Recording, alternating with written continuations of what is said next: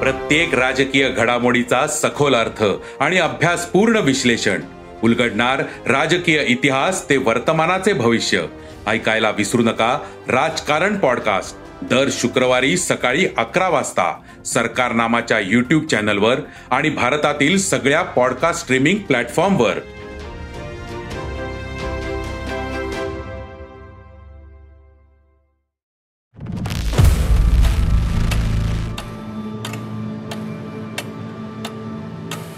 Sakal media house original Marathi crime podcast.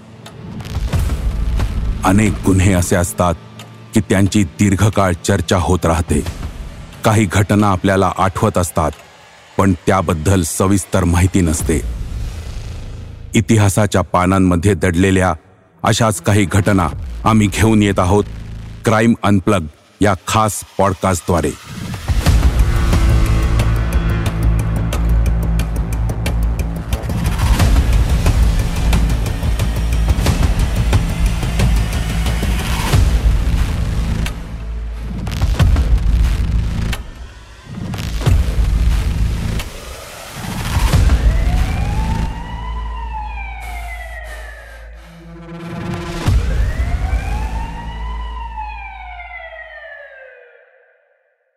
Disclaimer हा show संशोधन आणि नाट्यमय दृश्यांचे संयोजन आहे.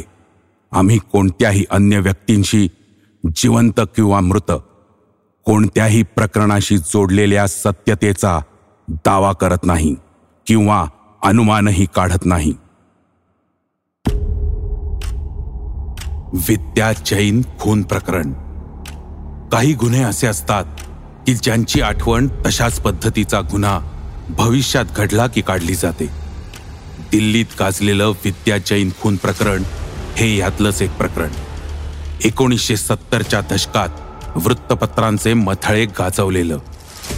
ज्यावेळी एखाद्या उच्चभ्रू कुटुंबात खुनासारखी घटना घडते त्यावेळी त्याचा समाज मनावर मोठा परिणाम होतो. याही प्रकरणाबाबत तेच झालं होतं. गल्लीपासून दिल्लीपर्यंत या प्रकरणाची चर्चा होत राहिली. दिल्लीची डिफेन्स कॉलनी ही पॉश लोकॅलिटीमधली वसाहत. बड्या बड्या हस्तींची निवासस्थानं या परिसरात आहेत. यापैकी एका बंगल्यात खुनाची भीषण घटना घडली ती चार डिसेंबर एकोणीसशे त्र्याहत्तर या दिवशी. या वसाहतीतल्या एका बंगल्यात राहणारे डॉक्टर नरेंद्र सिंग जैन हे प्रख्यात नेत्रविशारद. संध्याकाळी सातच्या सुमारास आपल्या घरात शिरले. घरात त्यांची पत्नी विद्या होती. विद्या? विद्या? अहो काय झालं? अगं काही नाही. तू लवकर तयार हो. अहो पण कारण तर सांगा.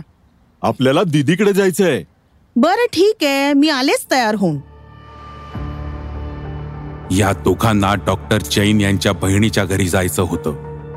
काही वेळातच विद्या जैन तयार झाल्या. आणि दोघंही घराबाहेर पडले. समोरच डॉक्टर जैन यांची कार उभी होती. विद्या अगं तू कुठे थांबलीस चल लवकर. अरे अरे कोण रे तू?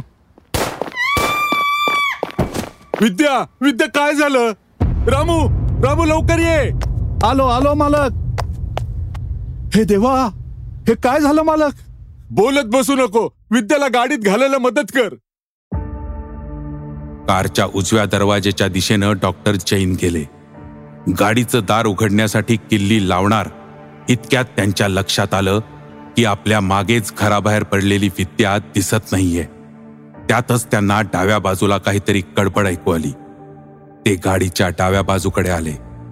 जवळच असलेल्या एका नालीच्या काठाशी त्यांना एक व्यक्ती पडलेली दिसली. ते त्या व्यक्तीच्या दिशेने निघाले. आणि या नाल्यातून उडी मारून एक इसम बाहेर आला. त्यानं हातातलं पिस्तूल डॉक्टर जैन यांच्या दिशेनं रोखलं. डॉक्टर जैन जागीच थांबले. ते थांबल्याचं पाहून तो इसम आणि त्याच्या मागून आणखी एक इसम वेगानं बंगल्याबाहेर पडले. ते दोघं गेल्याचं पाहून डॉक्टर जैन नालीजवळ गेले. हो तिथं त्यांची पत्नी विद्याच रक्ताच्या थारोळ्यात पडली होती. तिच्या अंगावर वार दिसत होते. डॉक्टर जैन यांनी घरातल्या नोकरांच्या सहाय्यानं तिला उचललं आणि आपल्या गाडीत घालून गाडी वेगानं जवळच असलेल्या नर्सिंग होमच्या दिशेनं दामटली. Sorry doctor. She is no more. Nursing होमच्या डॉक्टरांनी दुःखद बातमी डॉक्टर जैनना सांगितली. दुर्दैवानं नर्सिंग होममध्ये पोहोचायच्या आधीच विद्याचा मृत्यू झाला होता. डॉक्टर जैन यांनी नर्सिंग होममधूनच विद्याच्या भावाला म्हणजे आपल्या मेवण्याला जनरल वीरेंद्र सिंग यांना फोन केला.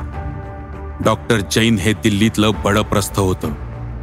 जनरल वीरेंद्र सिंगही बड्या हुद्द्याचे अधिकारी. त्यामुळे ही घटना तातडीनं वरिष्ठ पातळीवर पोहोचली. पोलीस तपास सुरू झाला. त्यातून जे बाहेर आलं त्यामुळे दिल्ली हादरली. कुठलाही गुन्हा करताना गुन्हेगार काही ना काही माग ठेवूनच जातो. गुन्ह्यांचा तपास करताना पोलीस अधिकाऱ्यांना काही प्रश्न पडतात. या प्रश्नांची उत्तरं त्यांना आरोपीच्या दिशेनं घेऊन जातात. या प्रकरणातही नेमकं तसंच घडलं होतं. पोलीस तपासात काय आलं पुढे? दिल्लीच्या उच्च पदस्थ वर्तुळाला कुठला धक्का बसला? कोण होता या खुनामागचा सूत्रधार? हे जाणून घेण्यासाठी ऐकत रहा क्राईम अनप्लगचा पुढचा भाग.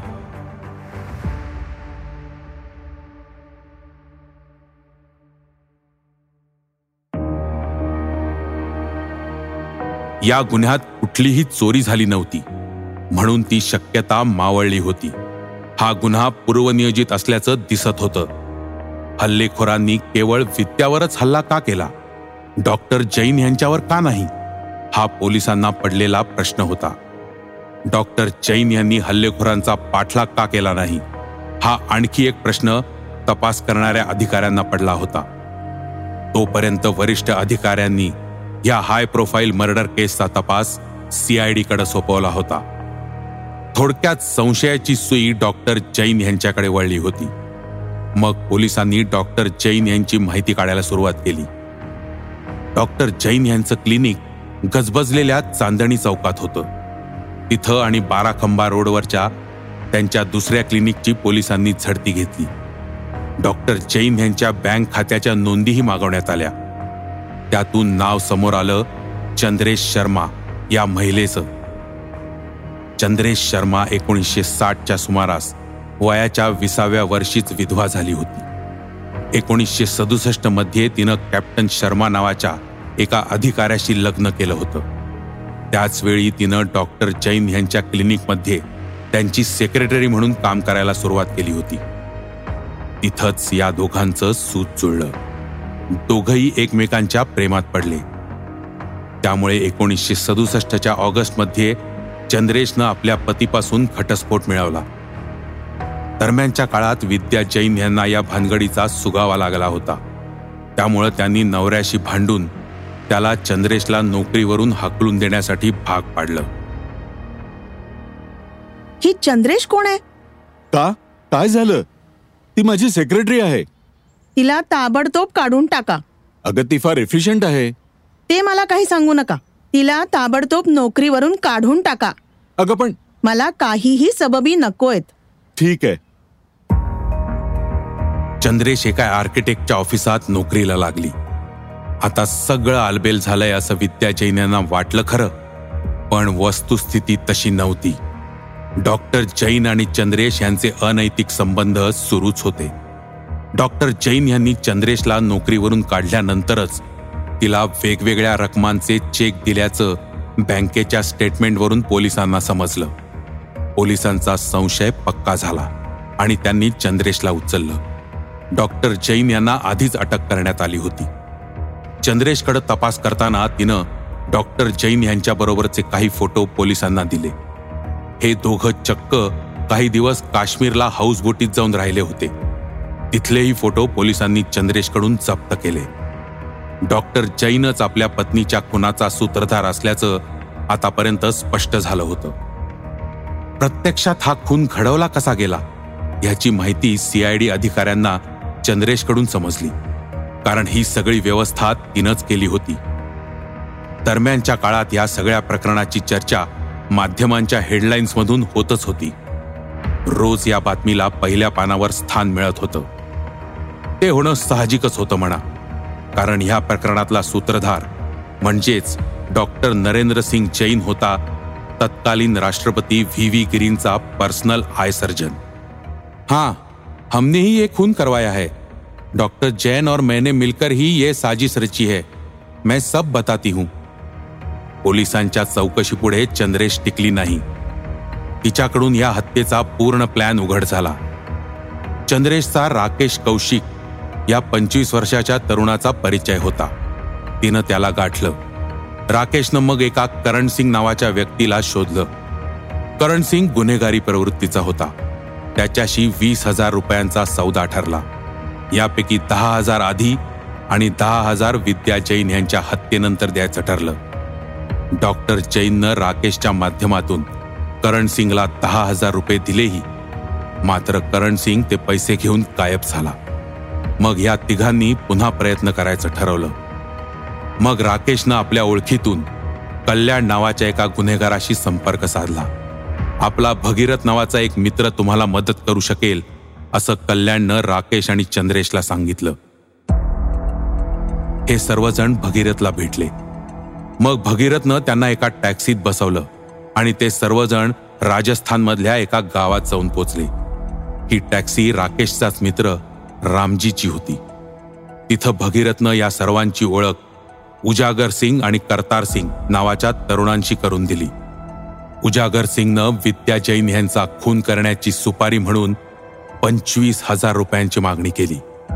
राकेशनं तेवढे पैसे देण्याची तयारी दाखवली. ही बोलणी झाल्यानंतर सर्वजण रामजीच्या टॅक्सीतून दिल्लीला आले. दोन डिसेंबरच्या दिवशी या सर्वांनी डॉक्टर जैन यांच्या घराच्या परिसराची रेकी केली. चार डिसेंबरच्या संध्याकाळी हे सर्वजण चांदणी चौक भागातल्या एका हॉटेलात जमले. काही वेळानं डॉक्टर जैनही तिथे आला. मी पुढं जातो. तुम्ही मागावून या. मी माझ्या बायकोला घेऊन घराबाहेर येतो. मग तुम्ही तिच्यावर हल्ला करा असं डॉक्टर जैननं त्यांना सांगितलं. यावेळी चंद्रेशही त्यांच्याबरोबर होती. त्यानुसार डॉक्टर जैन पुढे गेले.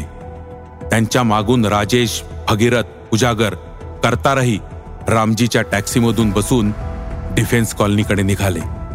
काही वेळातच चंद्रेशही तिथं पोचली ती आणि राकेश डॉक्टर जैन यांच्या घराच्या दिशेनं चालत निघाले. तेवढ्यात त्यांना डॉक्टर जैन आणि विद्या जैन घरातून बाहेर येताना दिसले. दोघांनी बाहेर टॅक्सीजवळ असलेल्या साथीदारांना खूण केली. तातडीनं उजागर सिंग आणि करतार सिंग या दोघांनी विद्या जैन यांना गाठलं. उजागर सिंगनं त्यांचा गळा पाठीमागून आवळून धरला आणि करतार सिंगनं विद्या जैन यांच्या अंगावर हातातल्या चाकून वार केले. एका प्रेम प्रकरणापायी विद्या जैन यांना आपला प्राण गमवावा लागला. पुढं या प्रकरणात खटला उभा राहिला. रामजीला माफीचा साक्षीदार बनवण्यात आलं.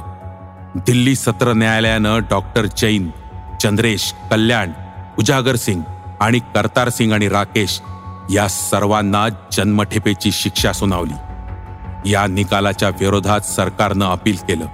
आणि दिल्ली उच्च न्यायालयानं उजागर सिंग आणि करतार सिंग या दोघांची जन्मठेप रद्द करून त्यांना फाशीची शिक्षा सुनावली.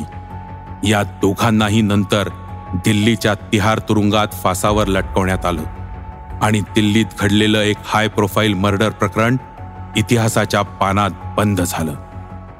ही होती कथा विद्या जैन खून प्रकरण. सकाळ प्रस्तुत क्राईम अनप्लगमध्ये पुन्हा भेटूया. शोला नक्की फॉलो करा आणि इतरांबरोबर शेअर करा. दक्ष रहा सुरक्षित रहा आणि गुन्हेगारीशी लढा द्यायला नंबर डायल करा. एक शून्य शून्य.